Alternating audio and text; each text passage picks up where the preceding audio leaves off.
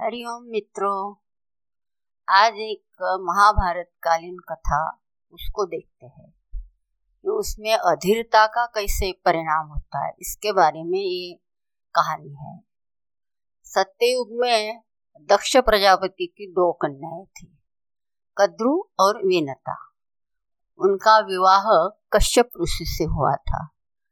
कश्यप ऋषि जी अपनी धर्म पत्नियों से बहुत प्रसन्न थे। तो एक दिन उनको बोले कि तुम्हारी जो इच्छा है वो वर मांग लो। तो कद्र ने कहा कि एक हज़ार समान तेजस्वी नाग मेरे पुत्र हो। और वीनता बोली, तेज शरीर और बल विक्रम में कद्रु के पुत्रों से श्रेष्ठ केवल दो ही पुत्र मुझे प्राप्त हो। कश्यप जी ने एवं अस्तु कहा। दोनों प्रसन्न हो गई। सावधानी से गर्भ रक्षा करने की आज्ञा देकर कश्यप जी वन में चले गए।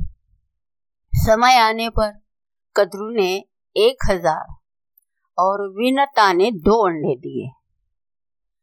दासियों ने प्रसन्न होकर गरम बर्तनों में उन्हें रख दिया। पाँच सौ वर्ष पूरे होने पर कद्रु के तो हज़ार पुत्र निकल आए।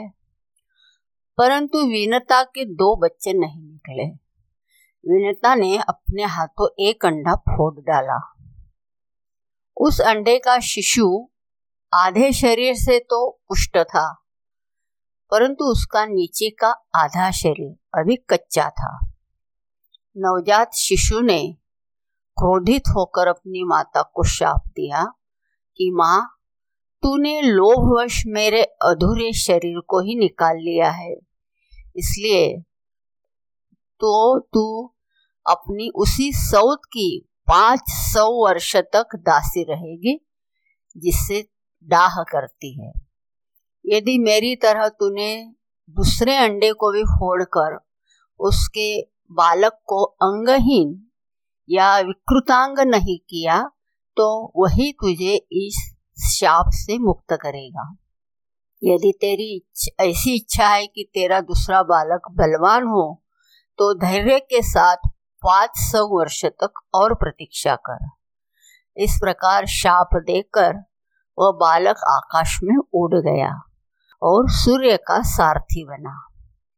प्रातःकालीन लालिमा उसी की झलक है। उस बालक का नाम था अरुण। तो यहाँ पे इस कहानी से पता चलता है कि विनता ने यदि धैर्य रखा होता तो अरुण भी गरुड़ जैसा बलशाली पुत्र होता।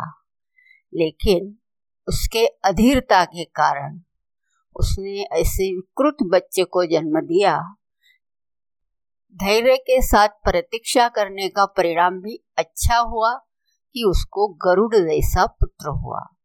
इस कहानी से हमें पता चलता है कि सब्र नहीं रखे तो हमें उसका परिणाम भुगतना पड़ता है। और सब्र रखने से हम सब कुछ पा सकते हैं। धैर्य एक व्यक्ति के गुण को दर्शाता है। इसे अपने जीवन में अपनाना बहुत कठिन कार्य होता है, क्योंकि इसे अपनाने के लिए सहनशील बनना होता है। धैर्य को साथ रखकर हम किसी भी मुसीबत को पार करने में सक्षम होते हैं, क्योंकि धैर्य हमारे आत्मविश्वास को बढ़ा देता है। धैर्य से हमारे अंदर नकारात्मक विचार नहीं आते हैं और हम अनुभवी बनते जाते हैं। हरिओम